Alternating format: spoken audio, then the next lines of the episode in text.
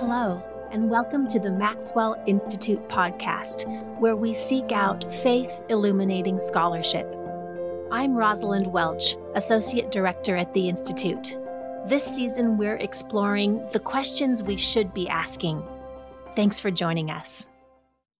Forgiveness is a central commandment for any man or woman who chooses to walk the way of Jesus Christ. But so is the Christian responsibility to protect the vulnerable. What happens when two commandments, like the commands given to Adam and Eve in the garden, come into conflict with one another? Can we protect the innocent and fully forgive the repentant? As our mother Eve demonstrated, spiritual dilemmas like this call for our courage, our creativity, and our faithful trust in God's power. On this episode of the podcast, I interview Dr. Brigham Frandsen, professor of economics at Brigham Young University. Brigham happens to be my little brother, but I've looked up to him almost my whole life for his intelligence and his goodness and his athleticism, something I was not blessed with. I invited Brigham on the show because I was curious about what disciple scholarship looks like in quantitative or technical disciplines. Most of my guests this season have been scholars of the humanities history, philosophy, literature, things like that. It's not hard to draw connections between those fields and the faith that we share. But are the methods and findings of economics, engineering, and mathematics equally relevant to the gospel? I think Dr. Frandsen shows convincingly that they are. Brigham shared with me an economics paper looking at the effects of certain policies aimed at rehabilitating ex offenders by making it easier to get jobs after they've served their time. But those policies turn out to have unintended consequences that may harm employment opportunities for certain groups with clean records. So, how do we protect the innocent while helping those who want to turn their lives around. It turns out that this is a question with profound implications for lived Christian discipleship and with immediate application in religious settings like a Latter day Saint ward.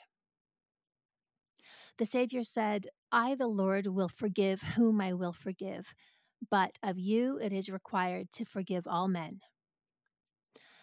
Elder Holland adds this it is, however, important for some of you living in real anguish to note what he did not say. He did not say, in order to forgive fully, you have to re enter a toxic relationship or return to an abusive, destructive circumstance. How to live in this tension is a question we should be asking, and it's the topic of our conversation today. I hope you enjoy it. Brigham Frandsen, welcome to the Maxwell Institute podcast. Thank you. Good to be here with you, sister. I know this this makes it extra easy and extra fun um, because we're siblings. Um, Brigham, today we are talking about some pretty heavy themes: accountability, forgiveness, something like repentance or starting a new life. Uh, but we're going to be talking about them in a different sort of tone or key than our listeners might be expecting from the Maxwell Institute podcast. And this is actually a little bit of an experiment that I've been wanting to try all season long, but I'm only getting to it now, which is to interview a scholar outside of the humanities who thinks in numbers and hypotheses and works in a different sort of way of gathering and collecting data. And yet, your work as an economist really does have implications for our spiritual life and our religious, our collective religious life as well together. So, we're going to see if we can translate from the realm of economics into the realm of faith today. Before we dive right into the article that we're going to launch from, I wonder first if you would just talk a little bit more about that, about how you integrate your faith as a Latter day Saint with your job as a professor of economics, the academic discipline that you've devoted your life to. Um, you teach at BYU. I'm sure you've thought about this. Um, how does your spiritual life integrate with your professional life, if at all? It does. It for sure does. I love teaching and researching here at BYU. It's pretty much my dream job. And a big reason for that is because I don't have to wear two hats in my life economics professor sometimes and committed member of the Church of Jesus Christ at others. Here at BYU, it's the same hat. Um, some of that integration happens in the classroom. So last year, I taught on Tuesdays right after the BYU campus devotional. And at mm. the start of class, we'd talk about what everyone got out of the devotional for a minute or two before diving into econom- econometrics or machine learning or whatever was on the slate for that day. Or at lunch in the hallways with colleagues, we're just as likely to talk about the latest conference talk as we are about the latest cool economics paper. So it really is integrated, especially here at BYU, my interest in economics and my commitment to the gospel. How was it that you first got interested in economics? Uh, my first experience with economics was in high school, AP economics, and I hated it. It was the boringest thing ever. Uh, I didn't think I would ever want, you know, after I finished that class and took the AP test, I thought I was done with it. Was studying physics at BYU, and my sophomore year, I had a free period, and my sister Naomi was also um, here at BYU, and we thought we'd like to take a class together. And we both had room in our schedules to take Econ 110 from Larry Wimmer here at BYU. And that really opened my eyes to what economics really was. It wasn't the formula for GDP that I had learned in AP economics in high school, but it was a new way of looking at how people make decisions, how people think about um, allocating scarce resources, how people think about achieving their objectives, whatever they are. And that kind of made me fall in love with economics and ended up double majoring in economics and physics. And then um, now I'm doing economics for a living. Yeah. Well, when you put it that way, I really can see the relevance of economics when you think of it as a question about human beings and about our motivations and about um, the choices that we make under conditions of scarcity. Um, those questions have immediate relevance to both our individual spiritual lives, what motivates us, and also how we live together as saints in a church, right? Where we have to share resources and allocate them in certain ways. Do you remember Professor Wimmer? Do you remember him bringing the gospel into the into the classroom in any particular ways, or did he have a certain way of integrating his faith with? So he did. Larry Wimmer also happened to be my stake president and at the time in, in my student stake there. And so it was pretty great to you know on tuesdays and thursdays in the classroom see him talking about economics and then on sundays in stake conference teaching the gospel. And it really was one and the same. He wasn't two different people. He was the the same person and it was really powerful for me to to see that in my professor uh, a scholar and a disciple as one person well, let's dive into um, the article that you brought to me. It was a fascinating article. Um, the title is The Unintended Consequences of, quote, Ban the Box Statistical Discrimination and Employment Outcomes When Criminal Histories Are Hidden. And this was an article that was written by two scholars, Jennifer Doleac and Benjamin Hansen. Um, and it was published a couple years ago in 2020 in the Journal of Labor Economics. Um, I learned a ton from reading it, and it raises some really fascinating questions. So, set this up for us. Um, what are they looking at? And briefly, what are what are their findings here? Sure. Yeah. So this paper is written by my friend Ben Hansen. He's a professor at University of Oregon, and his co-author Jennifer Doleac is an economist at Arnold Ventures. And Ben and I were undergrads, uh, undergrad economics majors together here at BYU. So we go way back. Ben and Jennifer got interested in in ban the box policies just reading about them in the news a few years ago. Ban the box refers to the box that many employers have job applicants check to indicate whether they've been convicted of a crime. From the point of view of the employer, you can understand why they would want to know if a potential employee had been convicted of a crime. That's kind of relevant information about the reliability and trustworthiness of a worker. But from the point of view of the ex offenders themselves, you can see why the box could be so damaging. It's like a big scarlet A or Jean Valjean's yellow passport from Les Miserables that he had to carry around, naming him an ex criminal. Yeah. You would think the best way to prevent ex offenders from becoming re offenders would be to allow them to get jobs and climb out of the economic situation that might have led them to commit a crime in the first place. So, with the hopes of helping ex offenders get jobs and keep them from returning to crime, many states, counties, or cities have uh, enacted these policies that make it illegal for employers to ask applicants about criminal history. So that's what it means but, by ban the box. They're banning exactly. that box that you would have to check on an employment application to say, yes, I have previously been incarcerated. Exactly. They're they're banning they're banning that box. Yeah. But Ben and Jennifer thought there might be a dark side to these ban the box policies that were meant to be so helpful if employers were not able to pinpoint which of their applicants were ex offenders, it might spook them away from hiring people who belong to a demographic group with lots of ex offenders altogether, namely young black or Hispanic men who, uh, without much schooling. So they set out to find out if banning the box helped or hurt. And they had to get a little clever to do this. You might think it's easy to figure out if ban the box policies helped or hurt. Just look at cities or states that ban the box and see if more young black or Hispanic men are able to get jobs in those places than places that don't ban the box. The problem is that cities and states that ban the box tend to be places with the largest number of ex offenders. No surprise. But it means that even without ban the box, you'd expect those places to look different from mm. cities and mm. states that that didn't ban the box. Economists call this selection bias.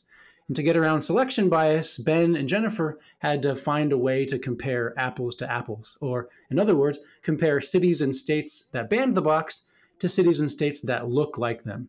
So their idea was to compare cities and states that banned the box early to places that also banned the box, but just a little later. So if it's more or less random exactly when the political pieces come together to enact a ban the box policy, then that should be a fair comparison. And what they found was surprising, at least to those who expected ban the box to help.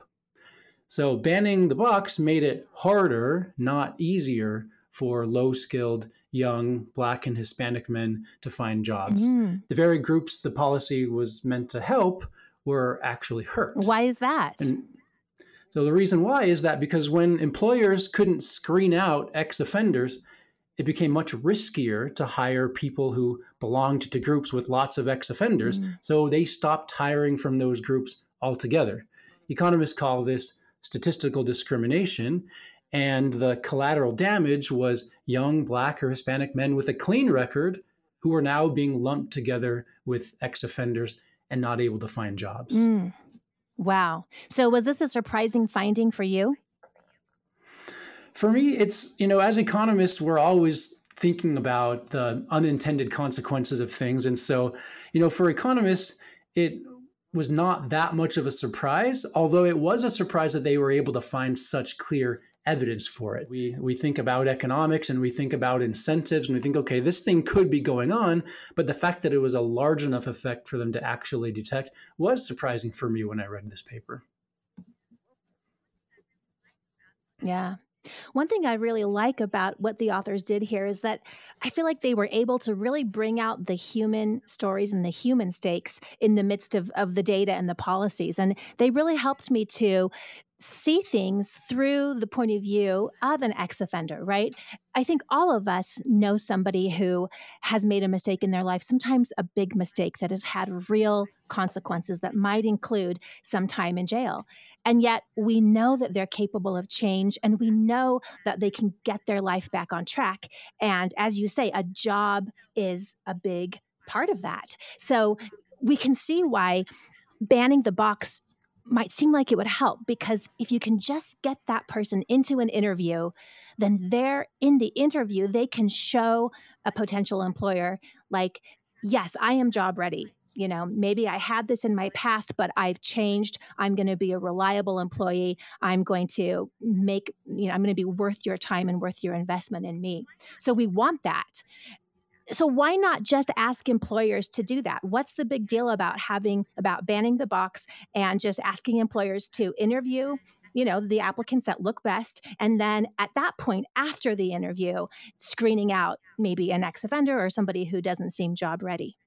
So that is actually one compromise that's been suggested. Don't ban the box but but look at the information later. Give people a chance to sit in front of you and get to know them and then afterwards look. And that i think would be a good compromise and that would that would ideally get the best of both worlds where you do give ex offenders a chance to rehabilitate and to get that path towards a job and economic opportunities that can hopefully keep them from falling back into whatever got them in trouble in the first place uh, but with without exposing those with clean records without lumping them together with um, with others so that would be uh, that would be a great compromise and i think that's been um, implemented in some places. Another possibility is there are some kinds of industries and jobs where having a criminal record isn't a deal breaker. Mm-hmm. And um, and if you can steer ex offenders towards those kinds of industries and jobs, then they'll have this path back without exposing those with clean records to the statistical discrimination that could come from lumping them all together. And there's some evidence that there are pathways like that too jobs, industries where having a record isn't a deal breaker. I really appreciated the um, the authors really helping us to see it from all different points of view um, and see what the what the trade offs are here and how that those have effects in human lives. So I asked you to to suggest an article that that had some kind of bearing or significance um, for our ethics, our spirituality as Latter Day Saints. What was it about this paper that seemed relevant to um, to spirituality, to religion, and to our collective life? So this paper, to me, really speaks to ideas of repentance and forgiveness and redemption, but which are all wonderful things, but which also come um, with also also come with complications of welcoming someone back who may have violated our trust or betrayed our community, welcoming them them back and and uh, once again allowing them to be part of our families, part of our community, and um, and some of the difficulties of accomplishing that. So this idea of of this Christian idea of repentance, I think, has a lot to do with the idea of making the criminal justice system more about rehabilitation than about retribution, which I think is a wonderful goal. And of course, rehabilitation can't happen unless ex offenders can be assimilated back into mainstream society. And it's it's not just about the ex offender's opportunity for mm-hmm. redemption and repentance, but for the rest of us too.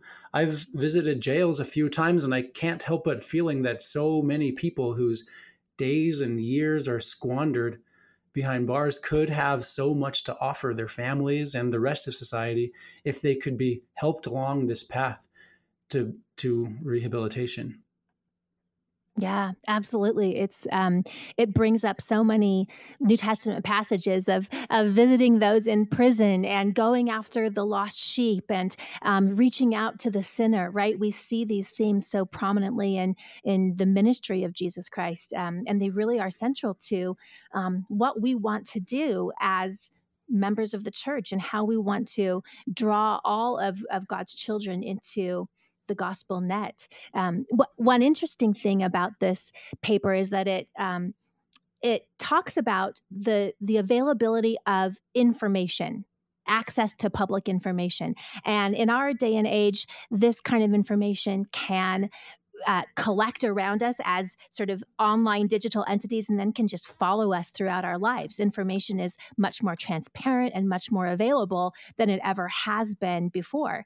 Um, and and when you put that next to this idea of our, our, our conviction that people can repent and can eh, receive a mighty change of heart and can become new creatures um, it, it, seems unfortunate that they might be denied the opportunity to move forward in that way when this cloud of digital information about their past might um, might follow along behind them. But then, as this paper shows, on the other hand, um, when you restrict access to that information, then these other unfortunate effects also also tend to pop up. Um, yeah. What do you think about uh, how how how available should information about our past be? Yeah, this is a really tough question, and this paper brings up you know one instance where that's really tough. Another place where this comes up is say insurance. Let's say you're you're applying for health insurance. How much should your your past health history be available to insurance companies? Maybe no one's willing to give you insurance if you have a certain health history, um, and so that's that's really tough. And I think there's there are no real easy answers, but I think one thing that we have to make sure is that the the most vulnerable vulnerable groups are protected. In the case of uh, of this paper, of the ban the box paper that we've been talking about, a vulnerable vulnerable group are young, low skilled Black and Hispanic men who have clean records, and we need to make sure that they're protected. Um, in my health insurance example, a vulnerable group would be those who who have pre-existing conditions and yet need insurance going forwards. And so, whatever the solution is, whatever information we make available or don't make available, it's important to remember who are the groups who stand to suffer, who are the groups who are most vulnerable and are are going to need support. Yeah, I like that. It seems to me that economists tend to talk a lot about this idea of the trade off right? A trade off. Um, in this paper, we see a kind of trade off between the one, like maybe that that one ex offender who is job ready and is looking for work, um, and then sort of the the the rest of the flock or his demographic peers um, who have no record at all, right, um, and are looking for work. Do you see a trade off? Maybe first talk about what a trade off is, and then do you see a trade off at work here um, in this dynamic? Yes, I think for sure there's a trade-off with with ban the box. The interests of ex-offenders were definitely being traded off against those who have clean records, but were being lumped in with the ex-offenders by this ban the box. So economists talk about trade-offs whenever uh, you have two legitimate but competing interests. In this case, we have the interests of ex-offenders who who are desperate to find a way to get jobs and improve their well-being, and you have the interests of of um, of another group. In this case, it's um, those without a criminal record who are who who are going to be lumped in, and where kind of whatever you choose, you're going to be helping one group but hurting the other. That's that's the the classic trade-off that economists talk about, and that's and we have a, a real trade-off here. It's a dilemma, and almost all the time with with trade-offs there's not an obvious there's not an obvious answer mm. um, we talked a little bit about this before but with ban the box the answer is usually to find some kind of compromise and and you mentioned mm. a great one which is let's not ban the box but let's just make it so that information comes out a little later in the job application process so that uh, employers know that they will be able to, if they want to, to screen out offenders from ex offenders. They then won't be spooked away from interviewing or or hiring, uh, say, young black men who have clean records. They'll be able to know if they have clean records eventually, but they will um, they will give the chance to ex offenders to to show if they are job ready and um, and if they have the uh, the willingness to get back into mainstream society. So that's almost always the answer in trade-off situations like these is some kind of compromise, and I think that's one that makes a lot of sense. Yeah. So, Brigham, do you ever, um, whether deliberately or unconsciously, apply economic concepts and thinking to the scriptures? I'm thinking here about the parable of the lost sheep. And I'm thinking there's a kind of trade off that you could see in here, right? If, if the good shepherd goes after the one lost sheep, well, he's leaving the 90 and nine unprotected, right? And um, and there's a trade off there for the welfare of of the one. Now, of course, Jesus didn't intend to um, to give this parable as some kind of exercise in economic thinking. So, do you think that's the right way or the wrong way to uh, approach that parable? I, I, do all the time think about you know economic trade-offs or incentives when I'm reading the scriptures. uh, so this this parable of the lost sheep, to me, the lesson of the parable of the lost sheep is not that one sheep trumps the other 99, but rather that at one point or another, each of us is that one lost sheep. Mm-hmm. And the the purpose of covenants and ordinances and repentance is to help each of us, when lost, find our way back safely. And most often, God uses ward families or friends or family members to to bring us back in, and that necessarily brings complications along with it, as we saw in this paper. I think that's also true in in our lives, in our wards, and, and within our families. There's yeah. there's tons of examples in the scriptures about this. So um, you know, if we think about well, first of all, the mandate to to forgive mm-hmm. and to welcome back into our families. So in the Doctrine and Covenants, um, you know, we have the scripture that says, "Ye ought to forgive one another, for he that forgiveth not his brother his trespasses standeth condemned before the Lord." I, the mm. Lord, will forgive whom I will forgive, but of you it is required to forgive all men. You know, we have lots of scriptures like these, or beautiful ones in the Old Testament. Um, Though your sins be as scarlet, they shall be white as snow. Though they be mm-hmm. red like crimson, they shall be as wool. Um, or in the New Testament, when Jesus said to Peter, or no, when, when Peter asked Jesus, Lord, how oft shall my brother sin against me and I will forgive him? Till seven times? And Jesus saith unto him, I say not unto thee until seven times, but until 70 times seven. so every time I hear this, I think, who who would do that? Who would set themselves up for pain and hurt and betrayal 70 times seven times? Are we really supposed to do that? Yeah. Um, that's that is the mandate. That's what Christ yes. is is teaching us. Um, you know, and and we see people actually doing this in the, in the Book of Mormon. Uh, we see examples of people who really hurt their community and were welcomed back. So um, Alma the Younger and the sons mm-hmm. of Mosiah, they yeah.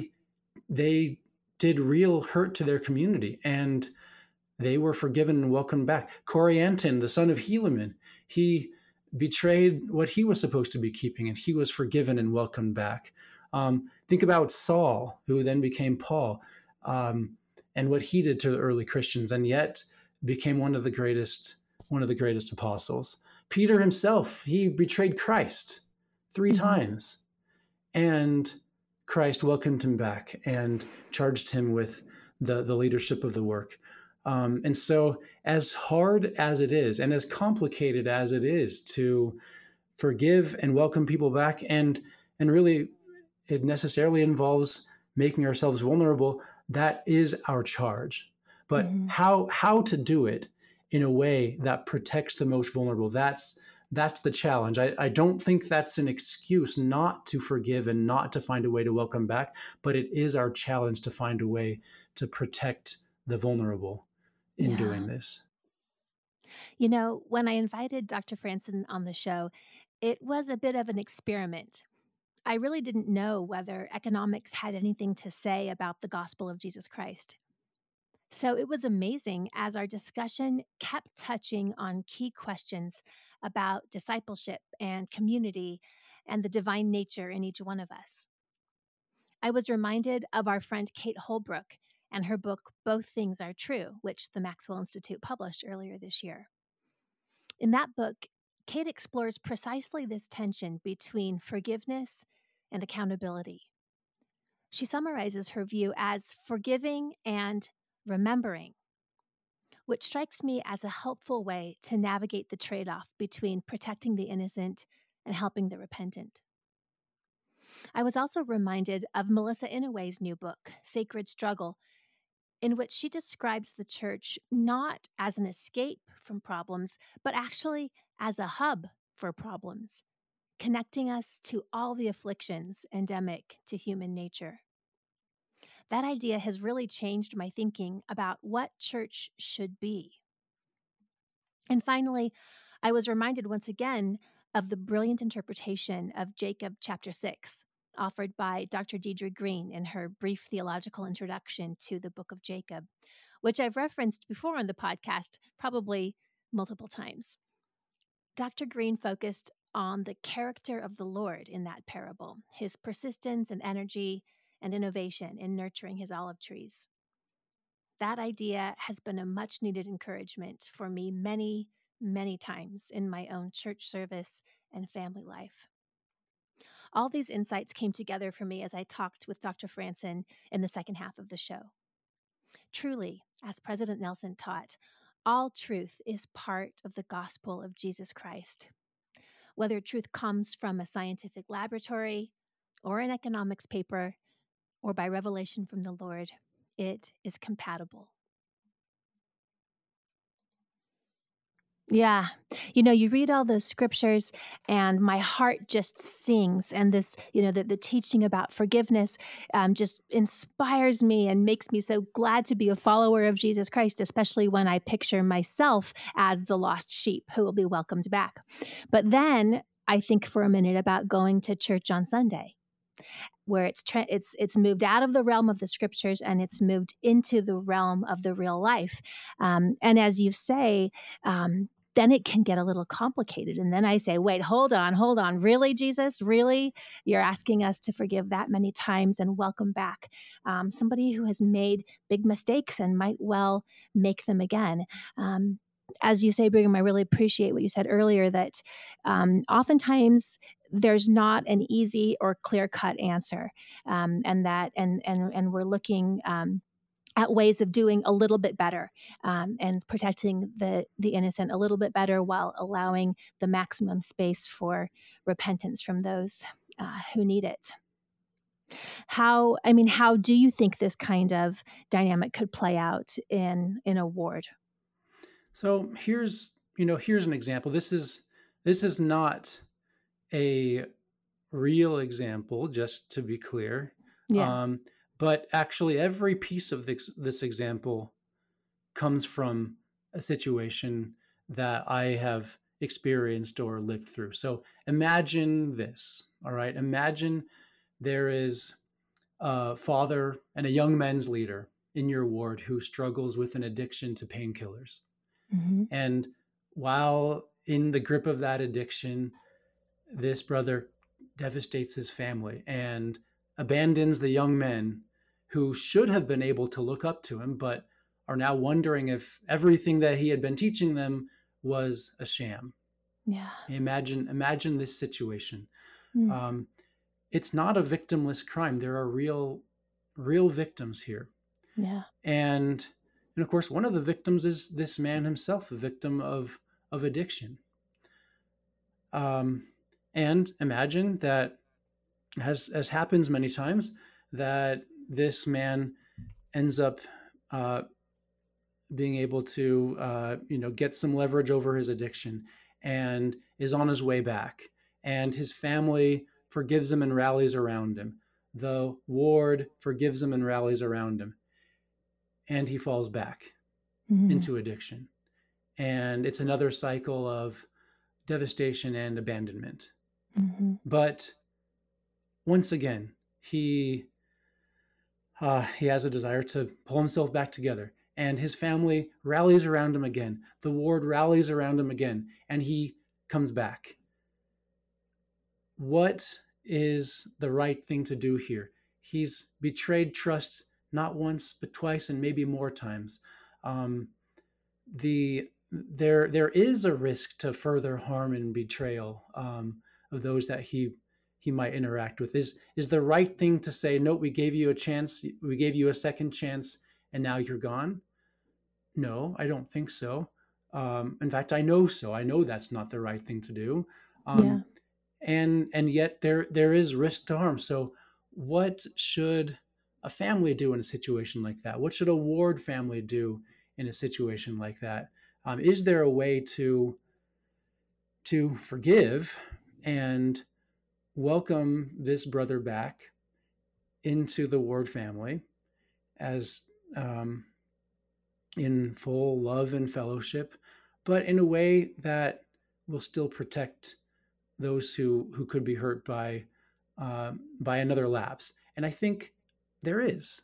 I think there yeah. is a way because because the church and a ward family is a big place, and there are lots of ways in which people can be welcomed back. Lots of ways in which they can contribute to the spiritual life of the ward and serve others. There are so many ways that can happen. That's one of the, I think, uh, inspired aspects of the organization of the church is all the many different ways that people can help and serve, regardless of what their capacities are or regardless of what their weaknesses might be.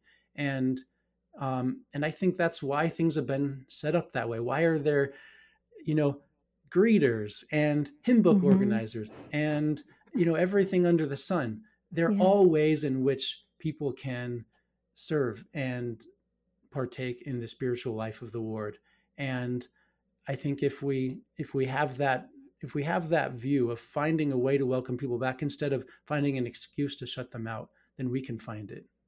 Mm, i love that brigham. I your your example it it creates these feelings in me right? It creates um, first of all a tremendous feeling of love for what we have in a latter day saint ward family um, and the and the trust that exists within that sacred space. Um, it's a pretty rare institution in our world today that can create that experience. And I give thanks for every day the opportunity to li- to be a part of a Latter Day Saint ward. Um, but it also gives me this kind of feeling of exhaustion and heaviness because the reality is that problems like this are never ending. Um, you know, th- this this is an ongoing problem in this hypothetical man's life and in the and the life of his ward. And and he's just one member of an entire ward where multiple such ongoing issues um, exist. And so it makes it gives me this feeling of exhaustion. Like church is just this place where we encounter problems again and again and again um, and and then i think the spirit speaks to me and says yes and that is the point that is the point. Um, and I will not leave you comfortless. You are not going to be left on your own to figure this out.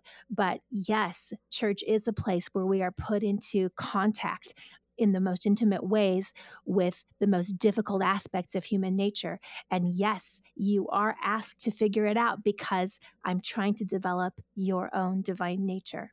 I'm trying to help you see the world as as I see you as your heavenly Father, and um, and this is what you're asked to do. I I might one of my favorite readings of the allegory of the olive tree in Jacob five is this idea you know there, of course we can read it in terms of the house of israel and the gentiles and god's large scale plan for saving all his children but what i love is just noticing how energetic and innovative um, the lord is in figuring out the solution to this problem, right? He is struggling to help this tree grow and he has to try time and time again try different things to make it work and to solve the problem but he is tireless and he does not stop until he has found a way um, to make both the branches and the roots thrive and grow together um, and i think that's the kind of energy and innovation and optimism um, that we're also asked to marshal um, as his under shepherds here. Yeah, exactly. I, I love I love that way of seeing the allegory of the olive tree as creativity and energy in finding a way to to make it work, finding a way to allow this tree to thrive and applying it to us. It's award is a way of finding a way for every member of our award family to have the opportunity to thrive. Yeah, I love that. So I have found sometimes I am not an economist, but I, I dabble and I enjoy reading, sometimes talking to you and um, reading about social science and economics. And sometimes it can be hard to, we talked about this a little earlier, to apply economic thinking or economic concepts um, to church context. It can see sort of, seem sort of clinical or kind of cold hearted, almost too rational, right? Um, and there may well be some Latter day Saint beliefs that do challenge a strictly utilitarian view um, uh, uh, that tends to prevail in the social sciences that, you know, we're just out here to create the, the greatest good for the greatest number. Um, is there a time and a place to apply economic ways of thinking to the gospel and then another time and a place to put them away? How do you see that? No, there is absolutely never a time to put away economic thinking. I like to think that God is the best economist and the best physicist and the best historian, the best everything. Um, mm. I think economics has an uncompassionate reputation only among those who don't understand it. And maybe that's the fault of the economists. Um, but here are some ways in which economics absolutely grooves with the gospel. So mm-hmm. think about the Christian mandate to care for the least of these. A lot of economics is about understanding the causes and consequences of poverty and thinking about policies intended to alleviate disadvantage. Also, one of the central ideas of economics is and the gospel is the concept of agency. So in in Second Nephi, you know, Lehi says, "Men are free according to the flesh, and call things and all things are given them which are expedient unto man, and they are free to choose liberty and eternal life through the great mediator of all men, or to choose captivity and death. He emphasizes choices, and that's what economics is about. Or in the Doctrine and Covenants, um, uh, section 58, for the power is in them where they are agents unto themselves. So the protagonist in literally every economic model ever written down is an agent. That's the word we use in our economics models is an agent whose preferences and choices determine outcomes. So this idea of agency, I think, is central both to the gospel and economics. Um, another idea essential to economics is the idea that agency can be bounded by external or internal constraints. Um, one is limited resources. So I wish I had 36 hours in the day and the energy to make the most out of all of them, but I don't. And economics and the gospel has a lot to say about husbanding finite resources. Um, an idea if that's fairly recent in economics, but not recent in the gospel, long understood in the gospel, is the idea that personal limitations like finite willpower or the inability to trade off present and future gains in a rational way or temptation. These are all very much part of kind of cutting edge economics, but are ideas that we've been talking about in the gospel for, you know, Jesus has been teaching about them, you know, thousands of years ago. Um, and then one unexpected area that we talked about today, the Christian idea of forgiveness and second chances. Who knew that that would also be the, you know, the principal idea in a paper published in the Journal of Labor Economics. So uh, I think that economics, if it has this this kind of clinical, uncompassionate reputation, um, that that means that we economists need to do a better job of of um, helping people understand what it's all about, and that it's a great way to think about these really important principles. That's a that's a good robust robust um, defense of your field, Brigham. I appreciate it. It's it seems like my you know this is my kind of working way of approaching these questions is that you as Latter day Saints we genuinely believe that all truth can be circumscribed in one great whole. So we don't need to be afraid of any particular method of learning and gathering truth. If it is true, we have the promise that it will be compatible with the gospel. Not only compatible, but it will en- enliven the gospel and will bring it to light from the inside. Um, but so, so we are to go out as section 88 says and learn out of the best books and seek all the knowledge that we can find and then ultimately there comes a moment and a point where we rely on the spirit to show us what direction to take that knowledge, right? All the information that we've learned, all the methods that we've mastered. What end do we put that toward? And I think that's where revealed truth and the tutelage of the spirit come in to show us where to aim and direct um, the knowledge and the and the skills that we have does that yeah. resonate with you yeah i think that's exactly right there's um, the thing that the gospel can provide that um, that is really irreplaceable is exactly that the the direction where the, that the knowledge should be applied towards it's you know these questions of is versus ought and mm-hmm. there's so many disciplines have ways of learning what is ways of learning truth and economics is one way to do that and one way to to think about the constraints that we face and and um, trade-offs among among competing interests and the gospel can tell us how to resolve those trade-offs. Economics can tell us these trade-offs exist and the gospel can help us resolve those trade-offs.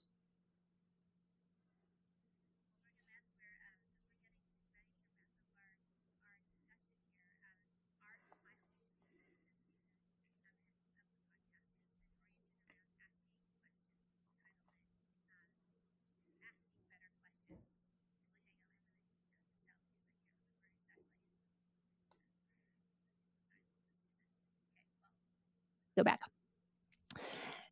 Brigham, as we're heading towards the end of our conversation here, I wanted to ask you a question that I often pose to my guests on the podcast. And it's about asking questions and asking better questions. As an economist, you come up with a hypothesis and then you find ways to test it. And so questions are really, really important in your study design. And it's my hypothesis throughout this um, season of the podcast that the questions we ask in our religious and spiritual lives are equally important. We can ask good and productive and fruitful questions, or we can ask questions that are badly designed and, you know, just cause more confusion or um, or in fact lead us down the wrong path so how can we ask better questions in our spiritual and religious lives so it's interesting that you should you should bring this up so in the econometrics classes that i teach at byu on the very first day i tell my students that economics starts with asking a question and i think asking a question is an act of humility. It's an act of curiosity. It's an act of agency. Asking questions is something that I'm convinced God approves of. But it's not really asking a question if we have a predetermined, if we've already predetermined the answer. Mm-hmm. We, we have a word for that kind of question. That's a rhetorical question. so a rhetorical question might be How can the church be true if XYZ.